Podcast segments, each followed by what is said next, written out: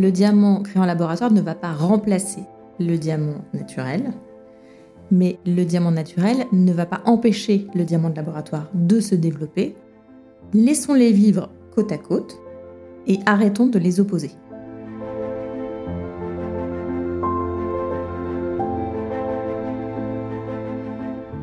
On peut espérer que dans toutes les bijouteries et joailleries de France et d'Europe, on aura une offre complémentaire. On pourra trouver et du diamant naturel et du diamant créant en laboratoire.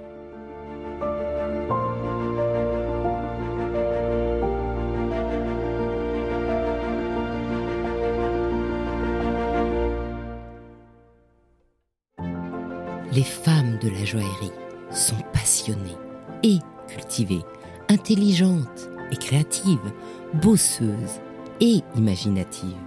Elles sont brillantes. On imagine le monde des bijoux comme un secteur léger et opulent. La réalité est autre. C'est un monde qui exige l'excellence dans tous les domaines, un monde de travail acharné, des artisans d'art aux mains de fées aux groupes internationaux, à la puissance supranationale. Le monde des bijoux, c'est aussi une certaine image de la France qui s'impose depuis le XVIIe siècle. Et dans ce monde protéiforme, les femmes ont dû se sertir une place. Et elles ont réussi parce qu'elles sont brillantes. Dans ce podcast, Brillante, je vous fais découvrir non pas l'envers du décor, mais la réalité du monde joaillier au féminin en interviewant les femmes de la joaillerie. À chaque fois, je leur demande un conseil, pour une jeune femme qui serait tentée par ce monde où le scintillement de vitrine cache l'exigence du travail et de l'investissement personnel, pour que la prochaine génération se prépare ainsi à devenir brillante. Aujourd'hui, je suis avec deux femmes brillantes de la joaillerie, Charlotte Den et Véronique de Beaumont, qui viennent de lancer Daen et Beaumont. Bonjour Charlotte. Bonjour Anne. Bonjour Véronique. Bonjour Anne. Racontez-moi chacune d'entre vous votre plus belle histoire de bijoux. Alors la mienne, c'est celle d'une bague. J'étais sur le point de partir vivre aux États-Unis et euh, ma mère me dit Est-ce que tu peux passer chez un joaillier qui s'appelle Rossé Goléjac et qui est rue Jacob chercher un camé de famille que j'ai fait monter je vais euh, chez Rossé Goljac euh, chercher ce camé. Et maman me dit Est-ce que tu l'as retourné, cette bague? Je dis non. Et là, je me souviendrai toujours, je retourne la bague et je découvre euh, au dos du camé une gravure. Je suis là. C'était sa façon à elle de m'offrir un bijou, de me transmettre un camé de famille et de me dire qu'elle serait toujours là, même si j'allais vivre à 11 000 km d'elle. Et moi, de mon côté, mon premier bijou est un bijou un petit peu fétiche, puisque je suis la quatrième génération à l'avoir. C'est une petite cloche en bakélite verte qui renferme un chapelet tout petit, et c'est une pièce qui fait pas plus de 2 cm de haut. Et en fait, c'est un objet, bijou, qui est transmis euh, de mère en fille. Et donc, ma maman me l'a offert euh, assez jeune, et je compte bien l'offrir également à ma fille. C'est un objet que je, ne quitte pas, enfin qui est sur ma table de nuit, mais que je regarde tous les matins en me réveillant et tous les soirs en me couchant. Ça fait vraiment partie de ma vie et de mon quotidien. Donc toutes les deux, vous êtes en train de créer quelque chose qui n'existait pas. Vous êtes en train de créer le premier bureau de diamantaire du diamant de laboratoire. Ou on va dire aussi diamant de synthèse. entre nous, comment on va l'appeler? Alors entre nous, on va l'appeler diamant de laboratoire puisque nous, c'est un terme qui nous convient beaucoup mieux. C'est effectivement pas l'appellation qui est retenue en France, puisqu'il y a eu un décret en 2002 qui impose à tous les professionnels de l'appeler diamant synthétique. Mais pour nous, c'est un terme qui est erroné et qui, en fait, euh, ne permet pas au consommateur final de bien comprendre qu'on est en présence d'un diamant, puisque généralement, ils font euh, une similitude avec l'oxyde de zirconium synthétique qui est une imitation du diamant. Donc pour eux, diamant synthétique est une imitation, mais on n'est pas en présence d'un diamant. Ce diamant que vous représentez, c'est quoi? Expliquez-moi. Comment vous l'avez choisi? Ce diamant, c'est l'avenir. Ce diamant, c'est une nouvelle page dans l'histoire de la joaillerie qui est en train de s'écrire sous nos yeux. Et l'ensemble de la profession assiste à une révolution. Certains sont très enthousiastes, d'autres sont un peu réfractaires, beaucoup ont peur, mais tous vont vivre cette révolution. Alors moi, je pensais qu'il n'y avait que trois laboratoires, en gros, un en France, un en Inde et puis un aux États-Unis, qui fabriquaient du diamant de laboratoire. Et donc, pourquoi il faut un bureau comme le vôtre pour représenter trois malheureux pôles de production. On compte une vingtaine de laboratoires dans le monde qui sont essentiellement euh, situés en Chine, en Russie, en Inde, aux États-Unis, en Israël, Dubaï, et il y a quelques laboratoires plus confidentiels, même en Europe, parce que le diamant n'est pas seulement utilisé en joaillerie, mais également pour des applications euh, deep tech. Et donc, il y a des producteurs qui se concentrent euh, sur la production de diamants pour des applications technologiques et pas pour la joaillerie. Mais ils ne sont qu'une vingtaine.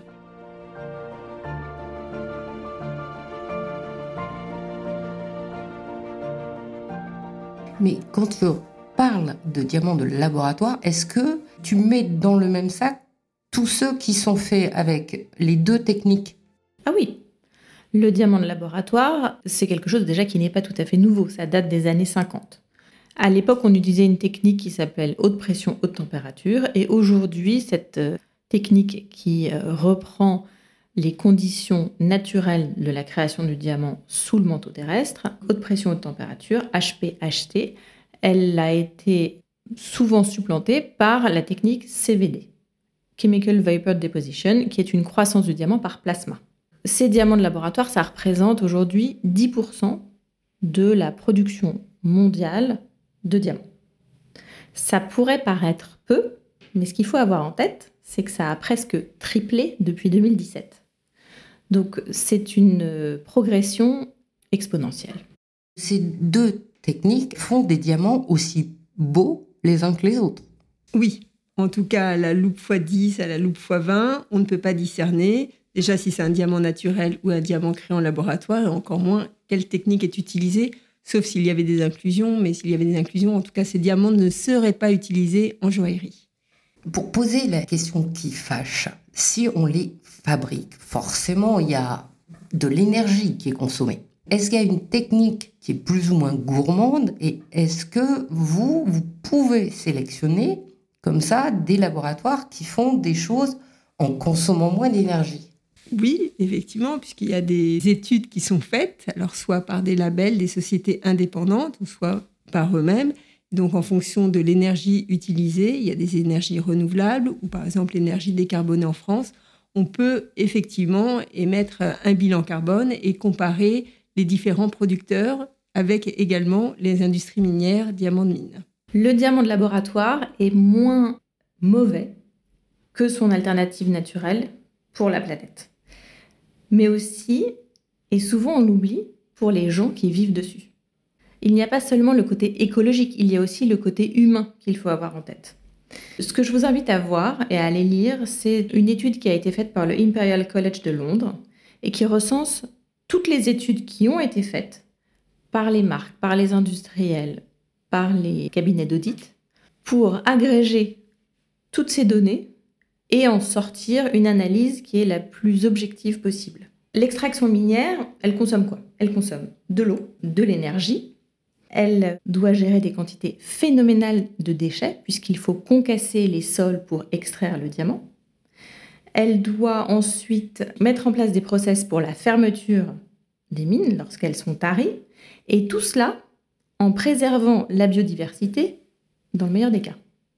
À côté de ça, on a la possibilité d'avoir un laboratoire. Ce sont des scientifiques qui font pousser des diamants. Ils utilisent de l'énergie on est d'accord. Il est possible que ces énergies soient renouvelables. Encore mieux. Les scientifiques qui sont à l'origine des laboratoires où l'on fait pousser des diamants ont bien compris que au XXIe siècle, le défi écologique était majeur et que ce serait un argument formidable pour eux de faire l'effort de compenser l'électricité qu'ils emploient pour faire pousser des diamants en produisant avec des panneaux solaires ou en exploitant la force du vent l'électricité qu'ils emploient. Les laboratoires qui produisent des diamants ont besoin d'avoir un apport en énergie constant. Ils utilisent donc l'énergie du réseau. En revanche, ils produisent de l'énergie grâce à des panneaux solaires ou à des éoliennes qu'ils ont installées à leurs frais, et cette énergie renouvelable est réinjectée dans le réseau, de manière à compenser leur bilan carbone. Est-ce qu'il y a autre chose sur lequel on peut jouer? La traçabilité. Aujourd'hui, on est directement chez le producteur, il n'y a pas d'intermédiaire. Nous qui sommes fournisseurs, on va directement, j'allais dire, à la mine technologique. Donc il n'y a qu'un seul intermédiaire et après directement au joaillier, au client final. Alors que dans l'extraction minière, dans le diamant, il y a énormément d'intermédiaires. Et donc une fois que vous avez sélectionné les gens qui produisent en utilisant le moins d'énergie, et vous allez aussi, je suppose, sélectionner les gens qui font les plus beaux diamants. C'est toute la complexité de notre métier. Et c'est pour ça que Den Beaumont veut se positionner dans l'excellence, dans le diamant de laboratoire, mais en proposant aux professionnels la plus belle sélection internationale, puisqu'effectivement, nous nous sommes rapprochés de producteurs à l'international. Ça veut dire que tous les producteurs ne sont pas aussi bons Non. J'allais dire un petit peu comme tous les diamants de mine, ils ne sont pas tous de qualité. Donc pareil, il y a des, bons et des moins bons qui souhaitent s'améliorer, puisqu'on est toujours dans un processus d'amélioration. Mais nous, nous sommes rapprochés des producteurs qui sont labellisés. Donc il y a un label aujourd'hui qui existe, s'appelle SS 007, qui garantit, en tout cas, qui fait un audit qui dure plus d'une année, qui va sur le site de production, qui analyse le bilan carbone de la production, après de la taillerie, du certificat et qui peut émettre un bilan carbone pour un diamant d'un carat taillé. Vous parlez de taille, ça veut dire que le diamant, il pousse pas tout taillé Ah non, le diamant pousse sous la forme d'un diamant brut. Le laboratoire reproduit les conditions dans lesquelles naturellement le carbone cristallise sous la forme diamant. Ensuite, c'est la main de l'homme qui fait exactement la même chose, que ce soit pour le diamant de laboratoire ou le diamant naturel. Donc ce sont des brutes qui vont être envoyées dans des tailleries. Les tailleries sont pour la plupart situées en Inde et ce sont les mêmes tailleurs de diamants qui taillent du diamant naturel et du diamant de laboratoire. Souvent dans des bureaux distincts pour ne pas mélanger les lots, mais ce sont les mêmes mains, ce sont les mêmes talents qui taillent les deux diamants. Et ensuite, ces diamants sont soumis à des instituts de gémologie qui vont les certifier en utilisant, encore une fois, les mêmes critères, puisque c'est la même pierre. Donc on va utiliser les 4 C que vous connaissez par cœur. On va bien préciser sur le certificat que le diamant a été créé en laboratoire. Le diamant va porter une référence comme un numéro de série qui va être précédé par les deux lettres LG pour Laboratory Grown. Et ensuite, vous allez avoir la couleur, la clarity, le poids carat, la pureté tous les éléments euh, traditionnels qu'on trouve sur le certificat d'un diamant.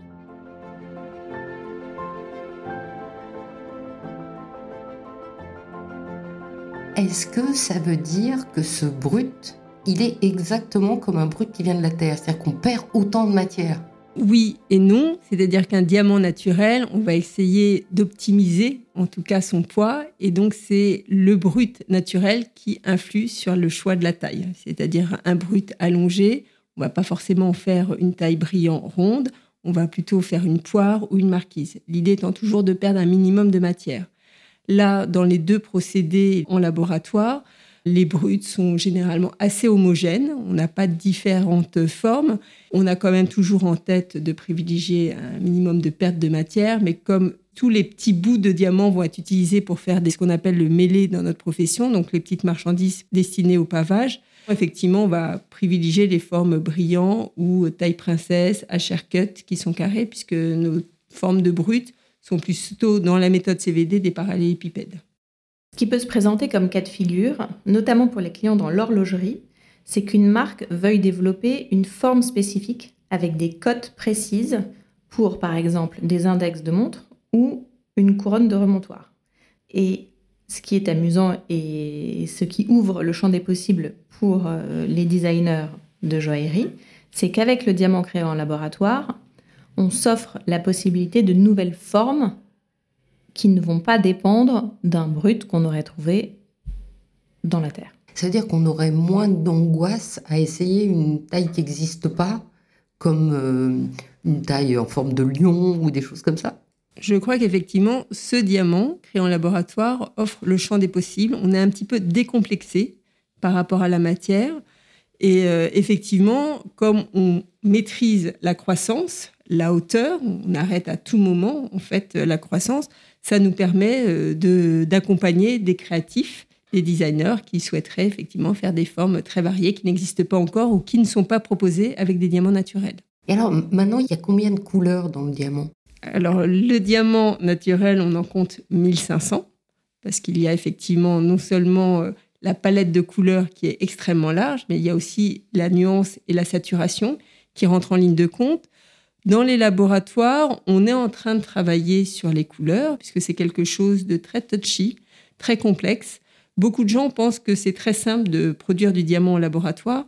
C'est aussi compliqué que dans la nature. C'est extrêmement euh, sensible et critique. Et pour la couleur, c'est des phénomènes qui interviennent pendant la croissance ou après la croissance.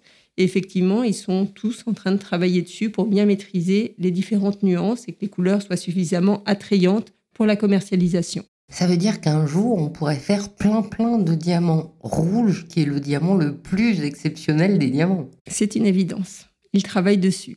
Et du coup, ça ferait une grande variation de la valeur. Là, il y aurait la notion de rareté que nous, on conteste avec Charlotte, puisque le diamant n'est pas rare. Il est rare qu'on recherche effectivement des diamants de couleur D et de pureté exceptionnelle. Mais euh, sinon, le diamant est un matériau extrêmement courant. D'ailleurs, on est assis sur des milliards de tonnes de carats qui sont encore enfermés dans le manteau terrestre et qui ne reviendront jamais à la surface de la Terre. Les diamants de couleur, et notamment les rouges, sont très très rares. La mine d'argile est enfermée, il y en aura même de moins en moins qui seront extraits. Et la possibilité effectivement de produire des diamants rouges au sein des laboratoires va permettre euh, à des maisons de proposer ces diamants qui aujourd'hui étaient vraiment, enfin, faisaient figure d'exception, étaient en plus dans des tout petits poids. Hein. C'est des diamants rouges qui coûtent euh, plusieurs euh, centaines de milliers de, dollars ou millions, alors qu'ils font même pas le 1 carat. Donc là, on va pouvoir proposer et s'amuser avec des diamants. Alors, j'ai regardé euh, votre site et puis j'ai regardé Instagram et ça n'a pas le même nom. Alors, pourquoi? Den Beaumont, c'est notre nom. Dans le diamant, la parole, la réputation, cela compte beaucoup. Et nommer notre société d'après nos patronymes, c'était quelque part respecter la tradition du métier. Future Proof Diamond, c'est notre slogan. La notion de future proof, ça veut dire que l'objet, donc en l'occurrence le diamant, est à l'épreuve du temps. Mais en fait, pas seulement l'objet, mais aussi la façon dont il est arrivé entre nos mains. Il nous semble que créer des diamants en employant des énergies renouvelables, c'est le sens de l'histoire. Le concept du future proofing, c'est inscrire dans le temps, sur la durée, une consommation ponctuelle. Le future proofing, ça veut dire qu'on réfléchit pas seulement à ce que l'on achète, mais à comment ça a été produit et est-ce que les moyens qui ont été employés pour la production sont sustainable? Est-ce que ces moyens sont respectueux de la planète? Est-ce que à terme, on peut continuer à employer ces moyens sans ruiner les sols? Et selon moi, cultiver dans un laboratoire des diamants en utilisant des énergies renouvelables, ça va davantage dans le sens de l'histoire que creuser des trous ou racler le fond des océans pour aller chercher des diamants qui sont aujourd'hui inaccessibles. En fait, c'est ça aujourd'hui qu'il faut avoir en tête, c'est que les diamants ne sont pas inaccessibles financièrement, ils sont inaccessibles physiquement. Aujourd'hui, on a perdu le bon sens qui fait que ce qui n'est pas accessible physiquement, on ne va plus le chercher.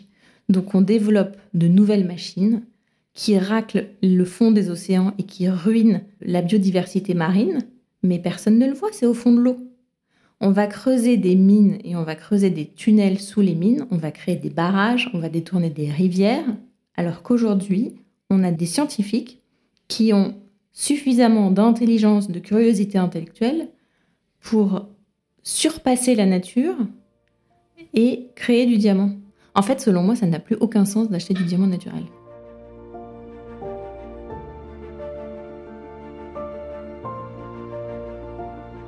Pourquoi il a fallu créer une entreprise spécifiquement toutes les deux? Parce qu'aujourd'hui, cette offre n'existe pas en France. Donc nous voulions être les premiers diamantaires, mais spécialisés dans le diamant créé en laboratoire. Aujourd'hui, de plus en plus, il y a une demande qui est réelle sur le diamant de laboratoire. Sauf que pour acheter un diamant de laboratoire, on est obligé de se tourner vers des producteurs ou d'autres professionnels, mais vous ne voyez pas les pierres, vous les achetez sans les voir. Et pour nous, enfin gémologues professionnels, c'est un non-sens d'acheter une pierre, qu'il s'agisse d'un diamant, d'une pierre précieuse, d'une pierre fine, euh, sans voir la pierre sur le net, voilà, ou euh, à partir de photos de, sur un, téléphone. Donc, euh, qu'importe le prix, hein, même si c'est 20 dollars, on a besoin de voir la pierre parce que c'est une question d'émotion, de jeu, de brillance. Donc, nous, on voulait bah, travailler comme on l'a toujours fait, c'est-à-dire qu'on achète une pierre en la voyant, en la proposant à son client. Et donc, nous, on est un service de proximité avec les joailliers et les ateliers de fabrication. On leur confie des diamants de laboratoire qu'ils présentent à leurs clients. Charlotte, tu aurais quelque chose à rajouter sur euh, le fait que vous êtes le service unique de diamantaire Notre service consiste à mettre en relation un artisan, un bijoutier, une marque de joaillerie, avec la plus belle pierre pour qu'il la présente à son client final. Les producteurs ne sont pour ainsi dire jamais en lien avec les clients finaux. Et ça n'est pas propre à notre métier. Quand euh, vous avez envie d'acheter une voiture, vous allez chez un concessionnaire, vous n'allez pas à l'usine. C'est la même chose dans l'univers de la joaillerie. Si vous avez besoin d'or, vous n'allez pas à la mine. Si vous avez besoin d'un diamant, vous allez chez Den Beaumont. Donc vous fonctionnez exactement comme les autres diamantaires de, de, la place de Paris. Vous avez un grand coffre avec plein plein de diamants dedans. On fonctionne comme les diamantaires parce que nous sommes diamantaires et que nous avons les mêmes outils que les diamantaires, notamment un stock de pierres que nous avons physiquement disponible sur place. Et donc, comme vous avez un stock, est-ce que vous avez plein plein de pierres pour faire par exemple une super belle ligne de diamants ou euh, un bijou euh, en appairage? Absolument on a de quoi faire une ligne, des appairages, et les appairages sont aussi compliqués à faire en diamant de laboratoire qu'en diamant de mine, puisqu'il s'agit de la même matière. Donc là, c'est effectivement un jeu de brillance, un jeu de table, et euh, on constitue des appairages pour nos clients. Et dans toutes les tailles, laquelle tu préfères? On, va, on va avoir un litige parce qu'on aime la même. Alors, ma préférée, c'est la taille HR. Alors, bon, du coup, je vais dire la taille émeraude. Non, non, on aime beaucoup la taille HR ou la taille émeraude, qui sont, qu'on n'appelle pas des tailles brillantées, euh, mais plus à degrés, qui ont un côté plus métallique. Mais ça, c'est un goût très personnel. Il y a des gens qui vont préférer, en tout cas, des, pierres plus, plus fastées, avec euh, plus de jeu et de brillance. Nous, on a un côté peut-être, euh, je sais pas. Plus anguleux. voilà.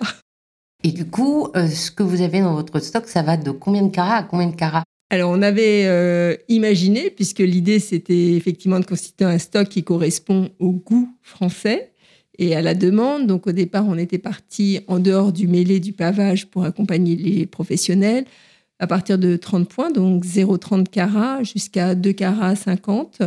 Et en fait, on s'aperçoit que la demande est vraiment focus sur les grosseurs, puisque le diamant de laboratoire permet d'avoir de, de très grosses pierres très jolies et donc la demande est plutôt, se tourne pour des 2 carats et plus aujourd'hui. Et est-ce que ce diamant, il est vraiment moins cher? Ça dépend à qui on s'adresse, mais même pour le client final, effectivement, il est proposé à 30 à 40% moins cher dans le commerce, donc beaucoup plus accessible. Et est-ce que ça va être stable? Alors oui et non, nous on pose la question aux producteurs régulièrement puisque les prix, euh, là je n'invente rien, hein, tout le monde le sait, le prix du diamant de laboratoire a quand même beaucoup chuté ces dernières années alors qu'il y a 15 ans, il était au même prix qu'un diamant naturel. Aujourd'hui, on est arrivé au prix le plus bas, puisqu'il y a un coût. Hein, ils ont tous des frais fixes. Euh, les réacteurs pour produire les diamants euh, ont des coûts euh, faramineux.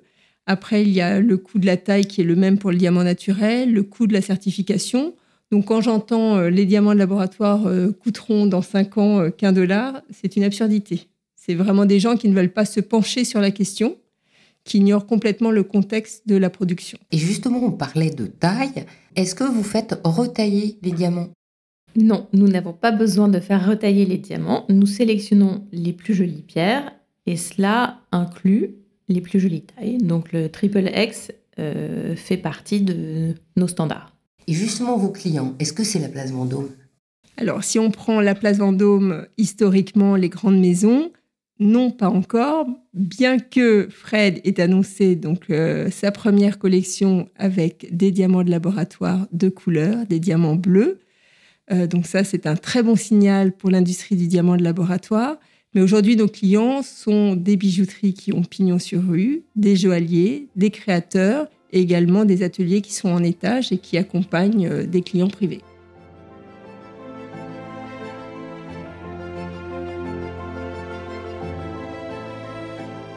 Comment est-ce que vous êtes tombé dans ce diamant de laboratoire?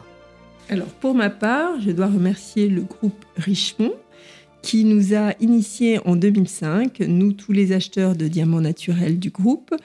Ils nous ont alertés sur l'arrivée, alors qui n'était absolument pas massive, hein, c'était très confidentiel, l'arrivée du diamant de laboratoire. Et donc ils voulaient en fait euh, nous proposer une journée de formation qui a eu lieu à Genève pour euh, nous expliquer un petit peu comment étaient produits ces diamants et les différentes solutions qu'on devait mettre en place au sein des services pierres pour éviter un jour d'avoir des diamants de laboratoire dans notre stock.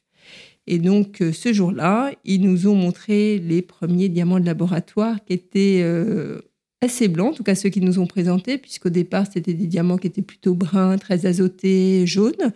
Euh, en 2005, il y avait très peu de diamants blancs qui sortaient de la production. Et donc là, on avait quatre échantillons. Et donc moi, dès que j'étais en présent, j'ai sorti ma loupe. on l'a tous fait, hein. on était tous des gémologues professionnels acheteurs. Euh, dès que j'ai vu ces diamants, tout de suite, je me suis dit, ça c'est l'avenir. Je ne les ai pas pris et vus comme un danger potentiel. Au contraire, je me suis dit, c'est une ouverture énorme. Et toi, Charlotte? Donc auparavant, j'étais rédactrice en chef du magazine de joaillerie Dreams.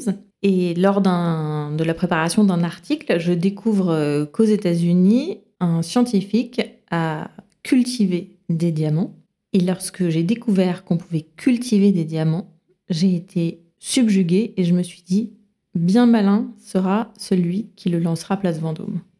Et c'est pour ça que lorsque j'ai appris qu'une marque se lançait Place Vendôme euh, à travers Courbet, j'ai tout de suite cherché à monter à bord de ce navire d'innovation et d'audace pour rejoindre l'aventure.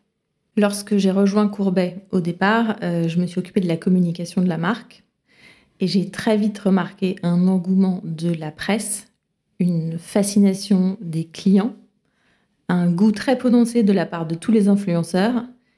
En fait, ce diamant créé en laboratoire, il épate tout le monde. Il suffit de le voir, il suffit de le manipuler, de le poser sur sa main pour être instantanément convaincu. Et j'ai eu la chance, euh, au sein des équipes Courbet, d'avoir, en plus de la mission de communication, le rôle de directrice de la RSE euh, pour la marque. Et donc j'ai été vraiment euh, confrontée au sujet du sourcing, au choix des producteurs de diamants avec lesquels on travaillait, à leur méthode de production. J'ai eu entre les mains tous les audits qu'ils avaient fait faire sur leur manufacture. Donc, quand on me demande aujourd'hui si je suis convaincue que le diamant créé en laboratoire est plus écologique que le diamant naturel, 100 fois oui. Comme tu l'as dit, toi, tu étais gémologue. Je le suis toujours. Donc, j'étais gémologue, euh, j'ai été acheteur dans différentes maisons, Cartier, Van Cleef Arpels et Dior Joaillerie. J'ai adoré ce que je faisais. Je suis à peu près euh, passée du côté des fournisseurs dans la pierre de couleur. Et en 2020, j'ai eu l'opportunité de rejoindre Diam Concept, donc l'unique producteur de diamants créés en laboratoire en France, ce qui m'a permis aussi de bien comprendre euh, tout le processus de production, puisque l'équipe est essentiellement constituée d'ingénieurs, euh, doctorants, PhD, et qui euh, m'ont aussi initié toute cette partie que je ne connaissais pas de la cristallographie, donc de la croissance du diamant. Comment vous vous êtes rencontrés? Véronique et moi, nous nous sommes rencontrés chez Marcel Poncet, à l'époque où Véronique était donc la directrice générale de ce marchand de pierres de couleur euh, réputé internationalement. Et moi, j'accompagnais une de mes clientes qui s'appelait Marie-Paul Kersy, qui était une créatrice de bijoux et qui cherchait deux pierres euh, pour euh, l'une de ses bagues qu'elle était en train de créer. On se rencontre, voilà, ça s'arrête là. Et des années plus tard, on a toutes les deux évolué moi, je suis chez Courbet et je la retrouve donc chez Diam Concept, alors que je faisais visiter euh, le laboratoire à une journaliste. Et tout à coup, j'ai eu un flash et je me suis dit, ah, mais on s'est déjà vu. Ça veut dire que vous aviez une histoire pratiquement parallèle. Et puis, effectivement, comme euh, Courbet et Diam Concept étaient vraiment les deux principaux acteurs euh, qui est précurseurs sur le diamant de laboratoire, on a été amenés à se rencontrer régulièrement avec des journalistes. Et alors, quand est-ce que ça a matché votre histoire? En fait, euh, l'une et l'autre, on avait la même idée et on se l'est formulé. On s'est dit c'est tellement plus sympa de le faire à deux que toute seule. C'est quand même un métier qui est, je dis pas effrayant, mais euh, voilà, faut, faut avoir une certaine force, un certain caractère. Et euh, on s'est dit qu'à deux, on est en plus extrêmement complémentaires. j'allais dire avec la même élégance et des, des mêmes valeurs. Enfin, en tout cas, pour ma part, c'était une évidence. Ah, bah, moi aussi. Je suis ravie de mon partenaire. non, on forme un binôme très complémentaire, c'est vrai. Et c'est vrai que c'était un sacré pari. Et aujourd'hui, je pense qu'on est toutes les deux très contentes de s'être euh, trouvées et de s'être euh, associées. Dans ce que vous faites au jour le jour, qu'est-ce que vous préférez? Ce qu'on aime, c'est voir les, yeux qui pétillent quand on parle euh, du diamant créé en laboratoire, puisqu'on rencontre différents acteurs, des personnes qui sont hostiles. Et en fait, on s'aperçoit qu'en amenant le dialogue, les portes s'ouvrent et ils sont beaucoup moins réticents. Oui, ce qui est fascinant dans notre métier au quotidien, c'est de faire découvrir une nouvelle euh, page de l'histoire. C'est de faire découvrir euh, un procédé, de mettre en avant cette intelligence humaine qui permet de préserver la planète.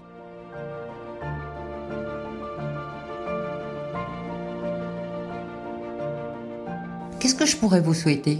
Quels sont vos projets? Alors à court terme, ce que nous aimerions, c'est continuer à développer l'activité, former euh, de nouvelles recrues et peut-être euh, dans nos rêves les plus fous, ouvrir de nouveaux bureaux, peut-être euh, dans d'autres villes, en France, en Europe. Continuer à diffuser notre amour pour le diamant de laboratoire et à transmettre. Je voudrais rajouter que l'un de mes principaux souhaits, ce serait qu'on arrête d'opposer le diamant naturel au diamant créé en laboratoire. Ce sont deux offres qui sont destinées à des clients qui ont chacun leur goût, qui ont chacun des raisons d'avoir fait ce choix. Le diamant créé en laboratoire ne va pas remplacer le diamant naturel, mais le diamant naturel ne va pas empêcher le diamant de laboratoire de se développer. Laissons-les vivre côte à côte et arrêtons de les opposer. Et donc, on peut espérer que dans toutes les bijouteries et joailleries de France et d'Europe, on aura une offre complémentaire. On pourra trouver et du diamant naturel et du diamant créé en laboratoire.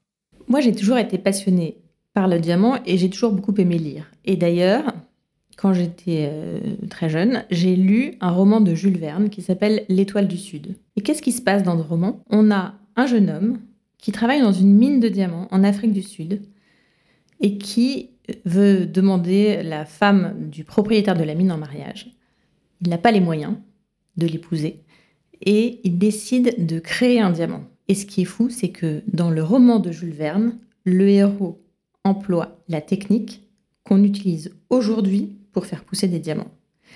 Et dès le roman de Jules Verne, on perçoit les troubles et les bouleversements que l'arrivée du diamant crée peuvent constituer par rapport au diamant extrait des mines. Donc si je te suis bien, cette création de diamants au laboratoire, c'est un peu comme décrocher les étoiles. Exactement, sur Terre.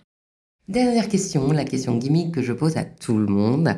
Quel conseil vous donneriez à une jeune femme qui, comme vous, voudrait lancer une activité qui n'existe pas? Si j'avais un conseil à donner à une femme qui voudrait se lancer dans l'aventure, je lui dirais cherche le bon partenaire avec qui t'associer. C'est quoi un bon partenaire? En fait, un bon partenaire, c'est pas une copine. Un bon partenaire, c'est quelqu'un qui est très complémentaire, qui sait faire ce que nous on sait pas faire. C'est quelqu'un qui va avoir le courage de nous dire tu te trompes, on devrait faire autrement. C'est quelqu'un qui euh, permet la discussion, qui est ouvert à l'échange. C'est quelqu'un qui nous supporte dans les moments de doute et qui se réjouit avec nous dans les moments de succès. Oui, je rajouterais que c'est une vraie force, surtout qu'on a besoin d'échanger. Donc l'idée de s'associer avec une femme, c'était aussi de proposer autre chose, puisque dans notre métier, c'est souvent des hommes, les diamantaires, que ce soit euh, à New York, en Israël, à Anvers. Euh, ce sont des sociétés gérées par des hommes. Et donc nous, avec un produit innovant comme le diamant de laboratoire, on voulait se positionner différemment. Et c'était avec euh, beaucoup de plaisir voilà, qu'on a créé l'aventure avec Charlotte, toutes les deux, deux femmes, pour un produit d'exception et innovant.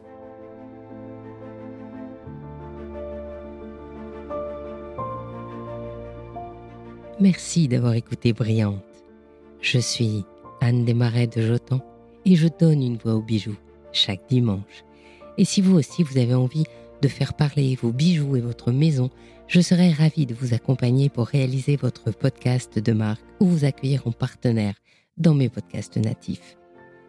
Je vous donne rendez-vous le mois prochain sur ce podcast Brillante et en attendant, sur le podcast Le bijou comme un bisou en alternance avec le podcast Il était une fois le bijou. Faites-moi plaisir, soutenez le podcast en mettant des avis, des étoiles sur Spotify ou Apple Podcast. Abonnez-vous et partagez l'épisode sur vos réseaux sociaux. À dimanche prochain et soyez brillants.